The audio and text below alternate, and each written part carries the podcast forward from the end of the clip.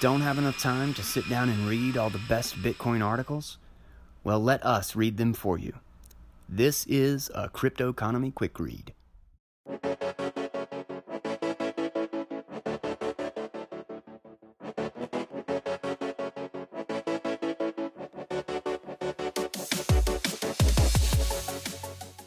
What is up, crew? Welcome back to the show. This is the Crypto Economy with me, Guy Swan, the guy who has read more about Bitcoin than anybody else you know.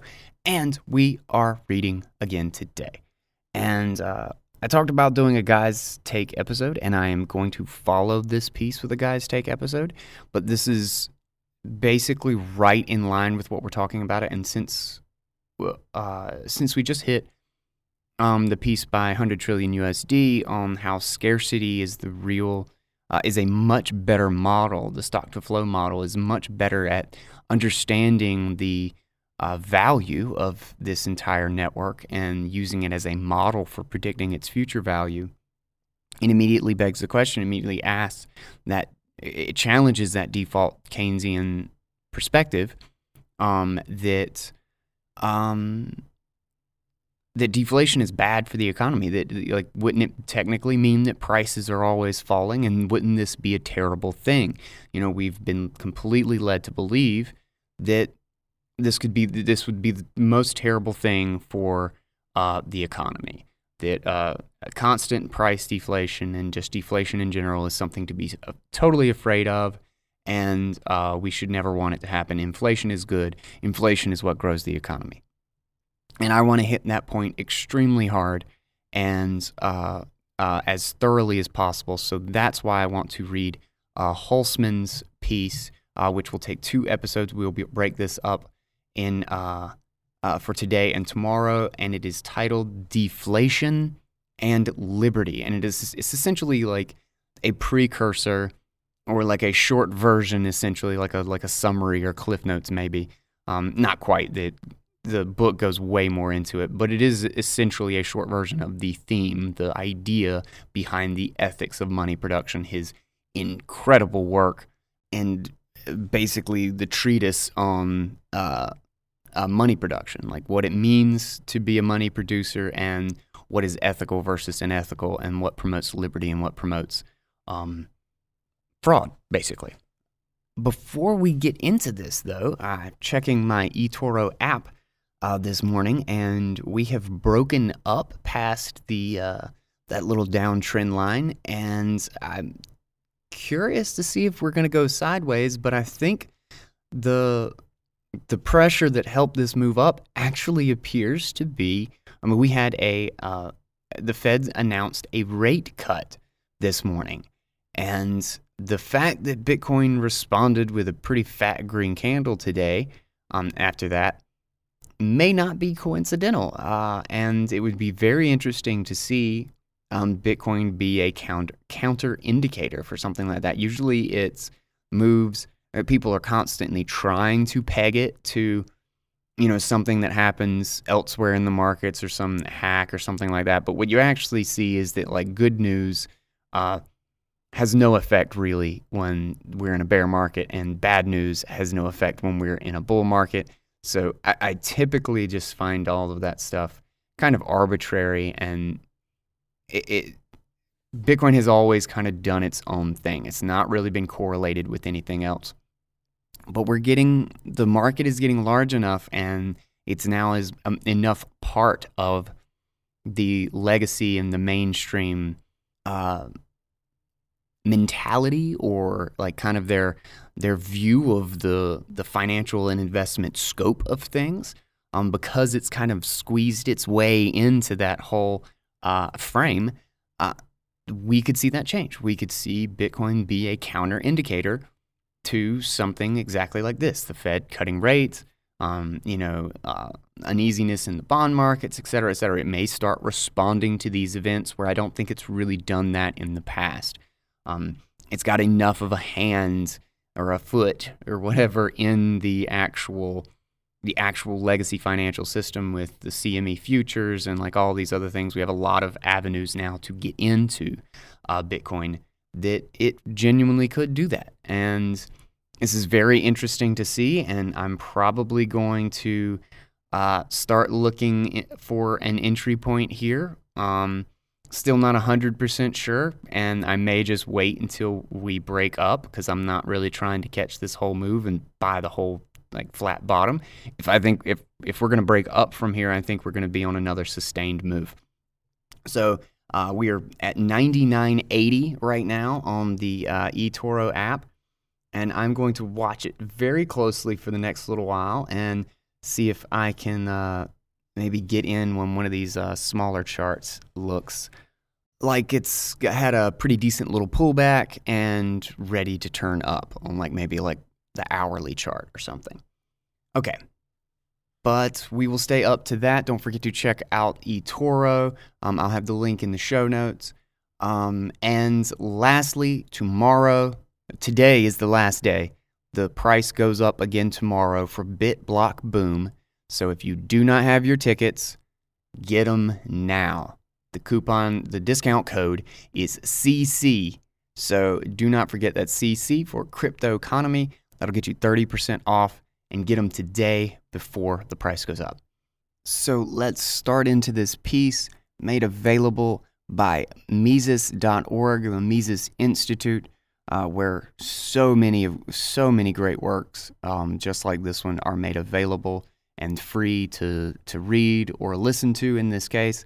And uh, this one is again titled "Deflation and Liberty" by Jörg Guido Hülsmann. Preface. It is my great pleasure to see this little essay in print. Written and presented more than five years ago, it was welcomed at the time by scholars with a background in Austrian economics. However, it was not understood and was rejected by those who did not have this background. In order to reach a broader audience, a short essay would simply not do. I therefore decided not to publish Deflation and Liberty and started to work on The Ethics of Money Production, a book length presentation of the argument which has just become available from the Mises Institute. In the present crisis, the citizens of the United States have to make an important choice. They can support a policy designed to perpetuate our current fiat money system and the sorry state of banking and of financial markets that it logically entails. Or they can support a policy designed to reintroduce a free market in money and finance. This latter policy requires the government to keep its hands off. It should not produce money, nor should it appoint a special agency to produce money. It should not force the citizens to use fiat money by imposing legal tender laws. It should not regulate banking and should not regulate financial markets. It should not try to fix the interest rate, the prices of financial titles, or commodity prices.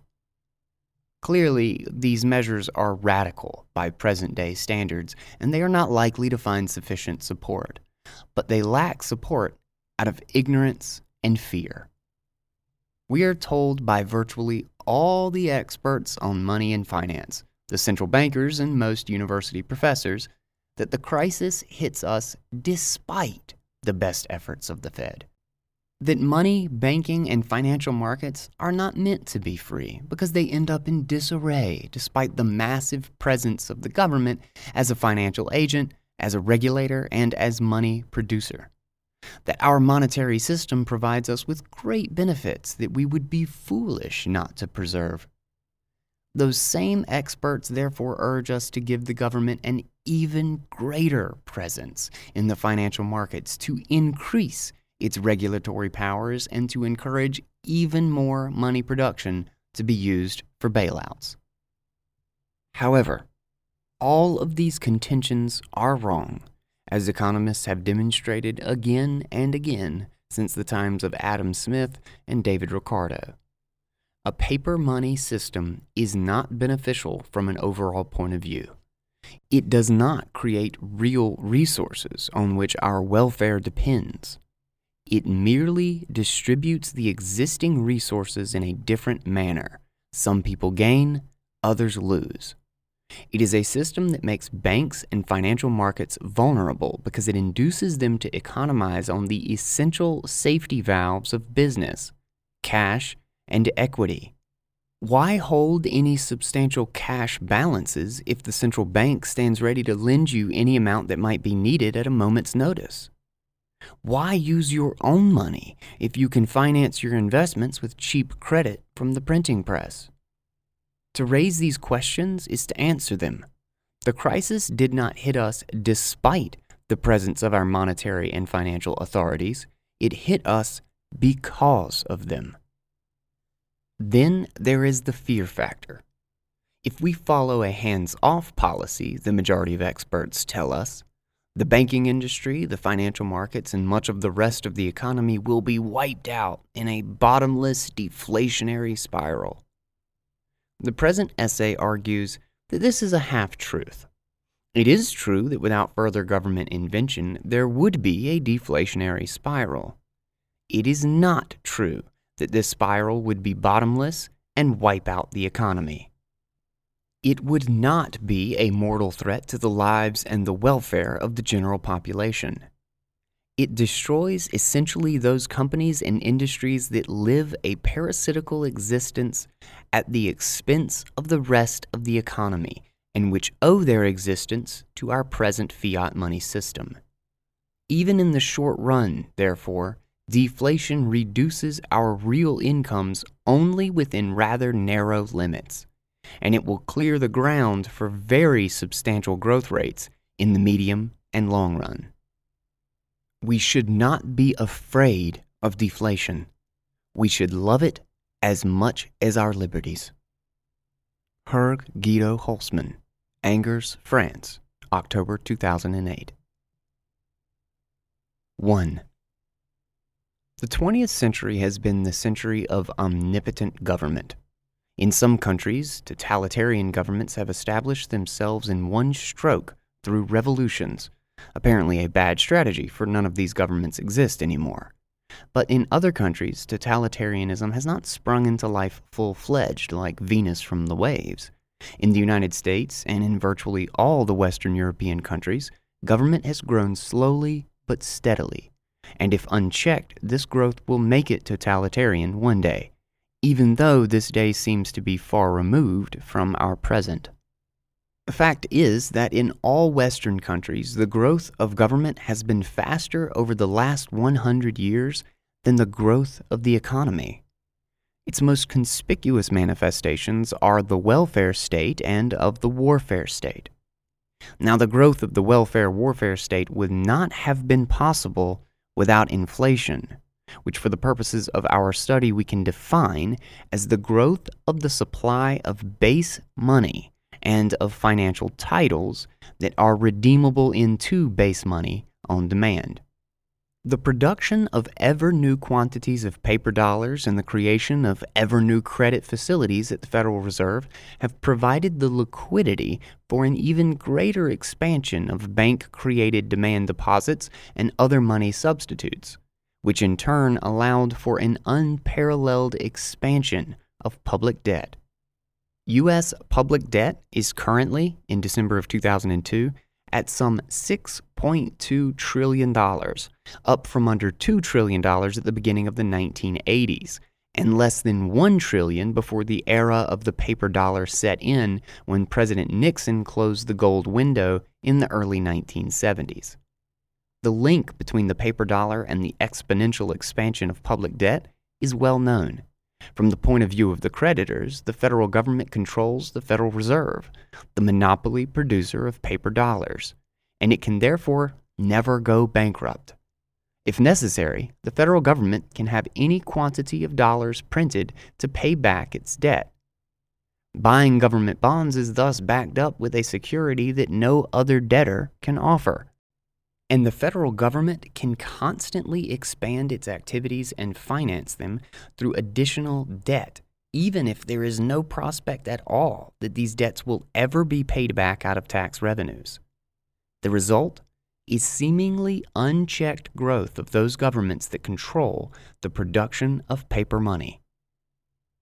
Among the many causes that coincided in bringing about this state of affairs is a certain lack of resistance on the part of professional economists. In the present essay, I will deal with a wrong idea that has prevented many economists and other intellectuals from fighting inflation with the necessary determination. Most economists backed off from opposing inflation precisely when it was needed most, namely at the few junctures of history when the inflationary system was about to collapse. Rather than impartially analyzing the event, they started fearing deflation more than inflation, and thus ended up supporting reflation, which in fact is nothing but further inflation. Footnote For the purposes of our study, we will define deflation as a reduction of the quantity of base money or of financial titles that are redeemable into base money on demand. Again, this deviates from the usual connotation of the term, which defines deflation as a decrease of the price level. But as the reader will see, our analysis will cover both phenomena deflation in our definition and a decrease of the price level. The point of our definition is merely to render our analysis more suitable for practical application. A monetary authority at all times can prevent deflation in our definition, while it can at times be unable to prevent a decrease of the price level, even by pumping great quantities of base money into the economy. End footnote. The United States of America has experienced two such junctures the years of the Great Depression and the Little Depression we are facing right now in the wake of the first global stock market boom. Today, again, the deflationary collapse of our monetary system is a very real possibility. In November of 2002, officials of the Federal Reserve, Greenspan and Bernanke, and of the Bank of England, Bean, proclaimed there would be no limit to the amount of money they would print to fend off deflation. These plans reflect what today is widely regarded as orthodoxy in monetary matters. Even many critics of the inflationary policies of the past concede that under present circumstances, some inflation might be beneficial if it is used to combat deflation. Some of them point out that there is not yet any deflation, and that therefore there is no need to intensify the use of the printing press. But on the other hand, they agree in principle that if a major deflation set in, there would be a political need for more spending, and that, to finance the increased spending, the governments should incur more debts and that the central banks should print more money. Such views have a certain prominence even among Austrian economists. Ludwig von Mises, Hans Sennholz, Murray Rothbard, and other Austrians are known for their intransigent opposition to inflation. But only Sennholz did not flinch from praising deflation and depression when it came to abolishing fiat money and putting a sound money system in its place. By contrast, Mises and Rothbard championed deflation only to the extent it accelerated the readjustment of the economy in a bust that followed a period of inflationary boom. But they explicitly, Mises, and implicitly, Rothbard, sought to avoid deflation in all other contexts. In particular, when it came to monetary reform, both Mises and Rothbard championed schemes to redefine a paper currency's price of gold to restore convertibility. The main weakness of this scheme is that it implies that the reform process be directed by the very institutions and persons whom the reform is supposed to make more or less superfluous. It is also questionable whether our monetary authorities can legitimately use, quote, their gold reserves to salvage their paper money. In fact, they have come to control these reserves through a confiscatory coup and it is therefore not at all clear how plans for monetary reform a la Mises and Rothbard can be squared with the libertarian legal or moral principles that Rothbard champions in other works. But there is also another issue that needs to be addressed. What is actually wrong with deflating the money supply from an economic point of view? This question will be at center stage here, which can fortunately build on Rothbard's analysis of deflation, which demonstrated in particular the beneficial role that deflation can have in speeding up the readjustment of the productive structure after a financial crisis. But no economist seems to have been interested in further pursuing the sober analysis of the impact of deflation on the market process and of its social and political consequences. The truth is that deflation has become the scapegoat of the economics profession. It is not analyzed, but derided. 100 years of pro inflation propaganda have created a quasi total agreement on the issue. Wherever we turn, deflation is uniformly presented in bad terms, and each writer hurries to present the fight against deflation as the bare minimum of economic statesmanship. Economists who otherwise cannot agree on any subject are happy to find common ground in the heartfelt condemnation of deflation. In their eyes, the case against deflation is so clear that they do not even bother about it. The libraries of our universities contain hundreds of books splitting hairs about unemployment, business cycles, and so on, but they rarely feature a monograph on deflation. Its evilness is beyond dispute. Yet this silent accord stands on shaky ground. A frank and enthusiastic endorsement of deflation is, at any rate in our time, one of the most important requirements to safeguard the future of liberty. All right, let's take a quick sponsor break right here. My blankie fort is getting hot, so I'm going to need to take a step out of here. But before I do, let's talk about eToro. Um, funny thing, uh, before I get into our little ad, I was actually wondering what the hell eToro meant earlier this week when I was talking about them.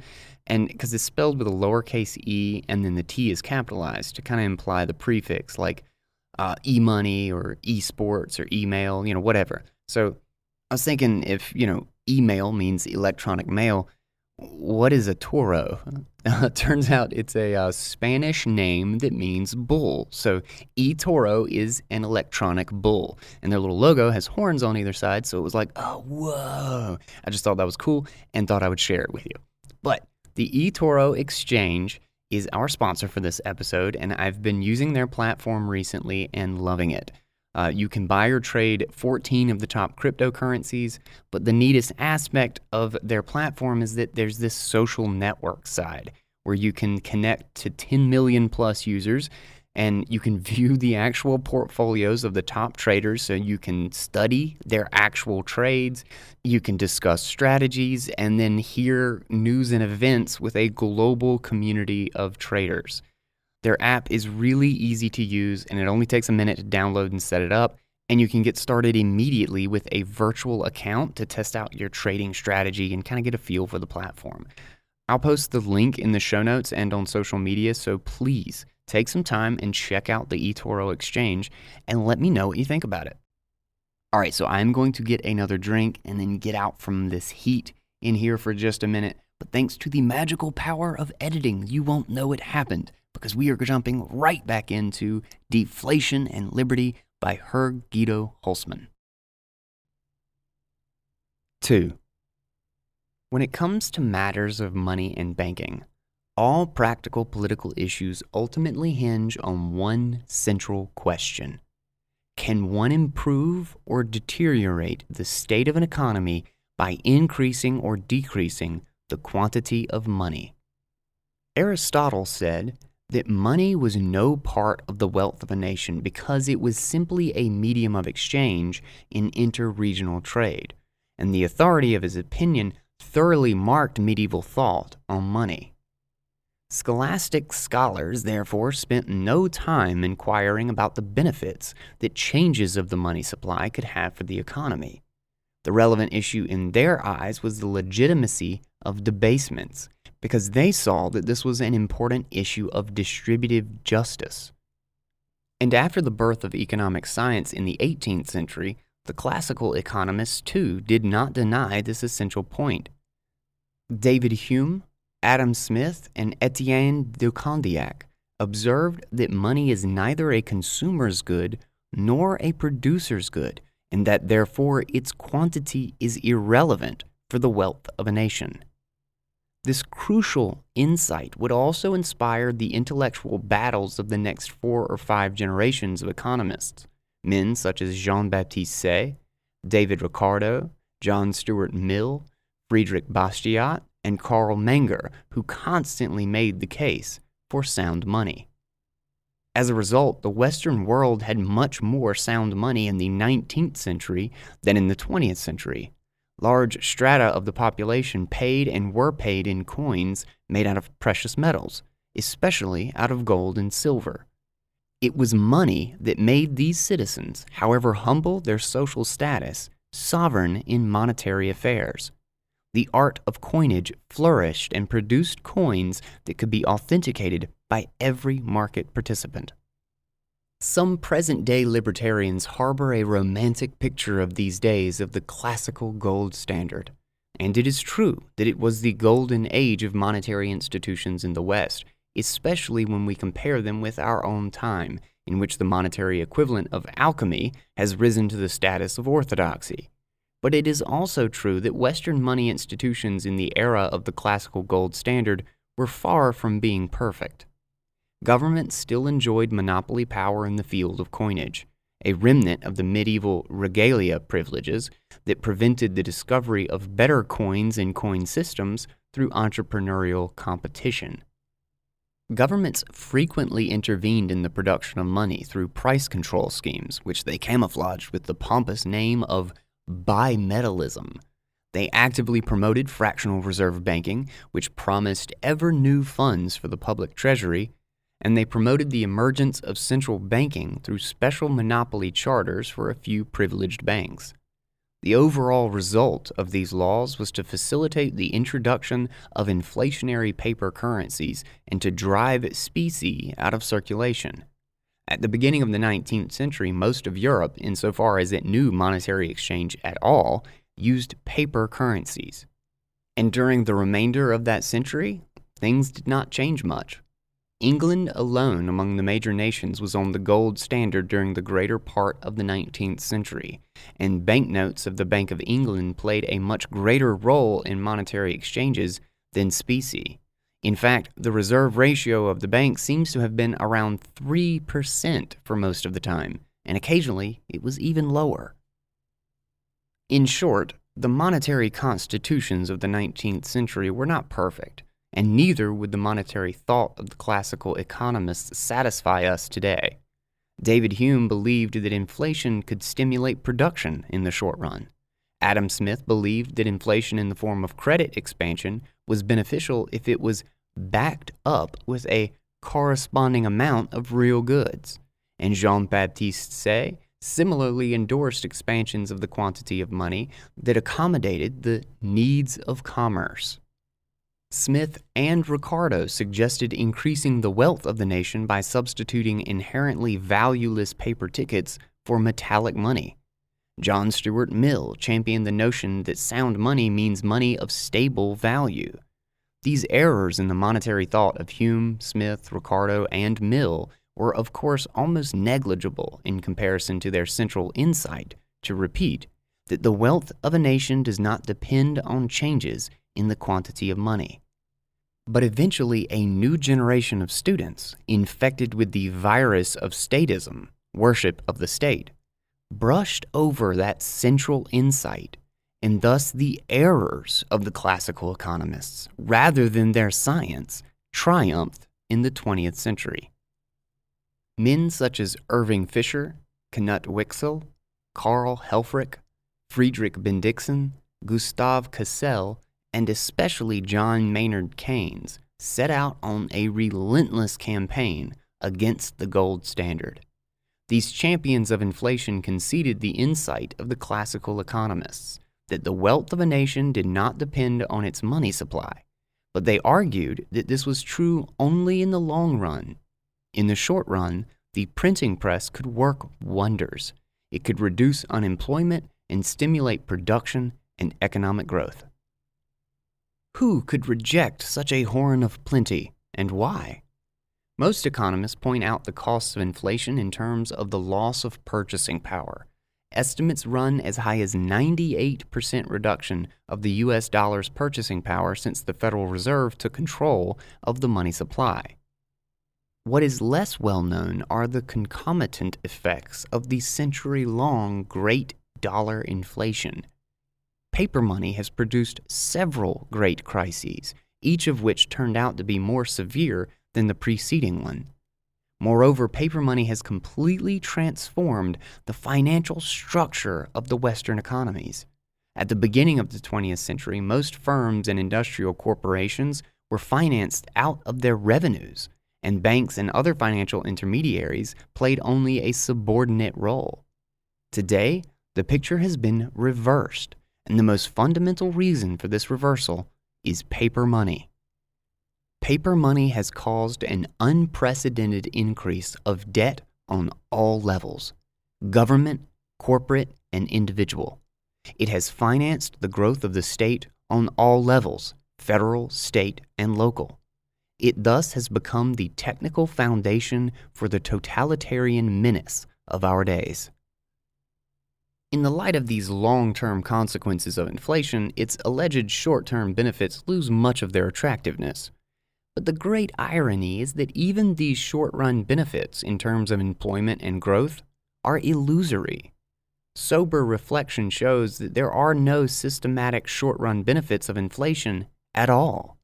In other words, whatever benefits might result from inflation are largely the accidental result of inflation hitting a particularly favorable set of circumstances, and we have no reason to assume that these accidental benefits are more likely to occur than accidental harm.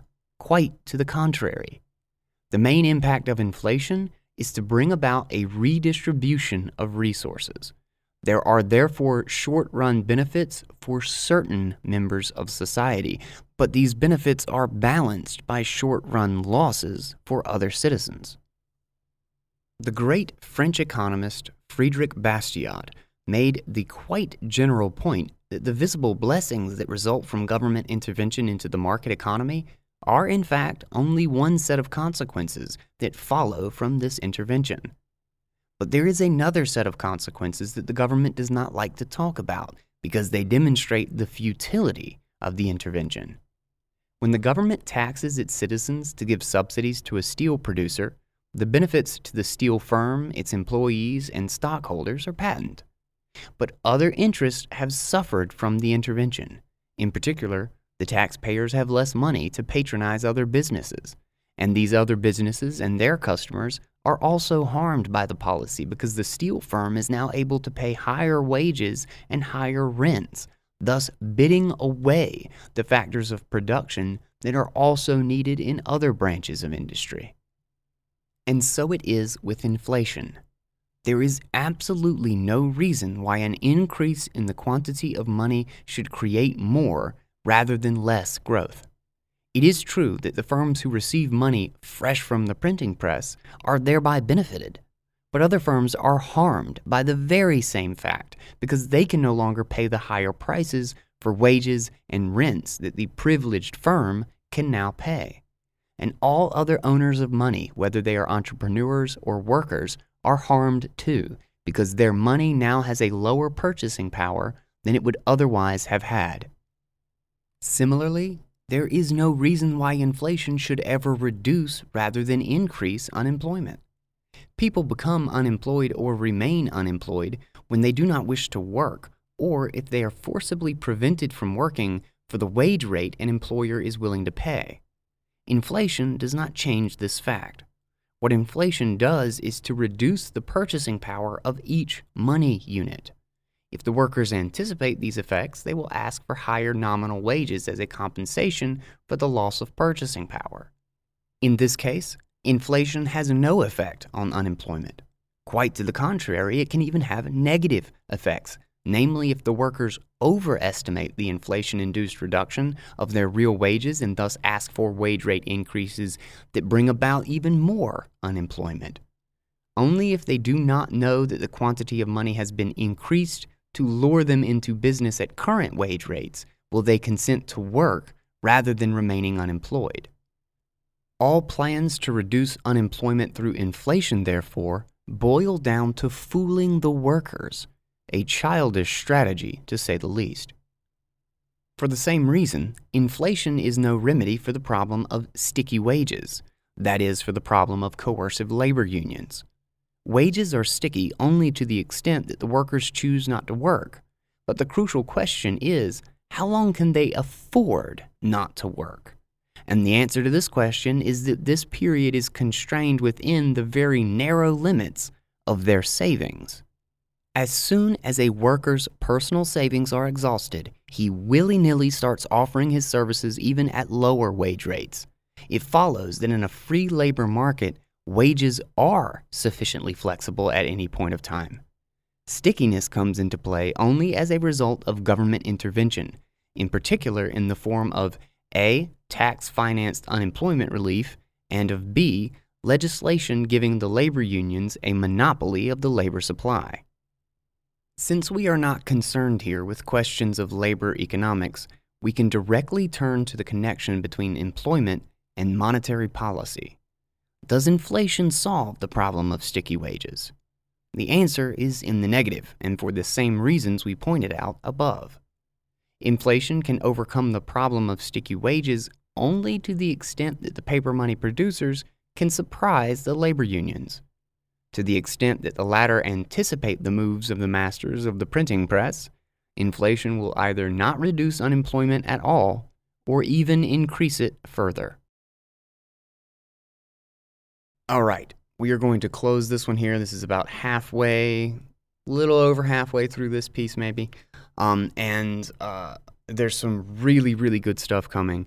Uh, so uh, stick with me. We will be covering part two tomorrow, and I'm going to redefine and kind of explain. I'm going to go through the whole thing in the commentary, and I'm going to hit a guy's take all about this and uh, the idea of uh, are, are, kind of the consequences that we can see from deflation and inflation in an economy, and then talk about what it means for the future of the Bitcoin economy. What does it mean for the crypto economy to be to, to use a monetary asset that uh, whose uh, essentially soundness, whose monetary soundness will essentially uh, expect a constant falling in the price levels of goods across the economy. How, how can that possibly work? Um, because, you know, in the general sense of things, it seems like it doesn't. And what's funny is we have actually hundreds of, of reasons why we should know that it actually does work and examples of it constantly working. So we're going to dig all into all of this stuff uh, later. And I hope you stick with me. Don't forget to subscribe. I am at the Crypto Economy on Twitter. And of course, subscribe to the show on iTunes, uh, Google Play, Spotify, wherever it is that you're listening to this show on and we will be digging back into this to finish up this awesome piece by Jörg Guido Hülsmann, and again made available by the Mises Institute, that is Mises.org. Uh, they are the place to go for Austrian economic theory and for learning about the foundations, the ideological economic foundations for the Bitcoin system. Where did the thoughts about money and uh, what the economic results of sound money and foundations of sound money were. Uh, where did they come from, and how did they develop? And I love, I love going into this history stuff. So I hope you guys are as nerdy as I am, and uh, we will be hitting more of this in the future. Uh, subscribe, and we will be back here with uh, part two tomorrow. Thank you guys so much. This is the crypto economy. I am Guy Swan, your host, the guy who's read more about Bitcoin than anybody else you know don't forget to check out our sponsor for this episode, the eToro Exchange. I will have the show notes in um, the show notes. I will have the show notes in the link. I will have the link in the show notes and the uh, Twitter post. So don't forget to check them out and uh, download that app to start using it. And uh, I guess that will be everything. Share this shit out with all the people you know in the Bitcoin and crypto economy space. This is where they're going to learn all about the technology, the philosophy, and the history that is providing us a foundation for building the crypto economy and, and sending us into the future. So, uh, if they want to hear about that, they want to hear about Bitcoin, they want to learn what all this means, how they're going to get their privacy back, their sovereignty back, well, that's why we are here. I am Guy Swan. This is the crypto economy.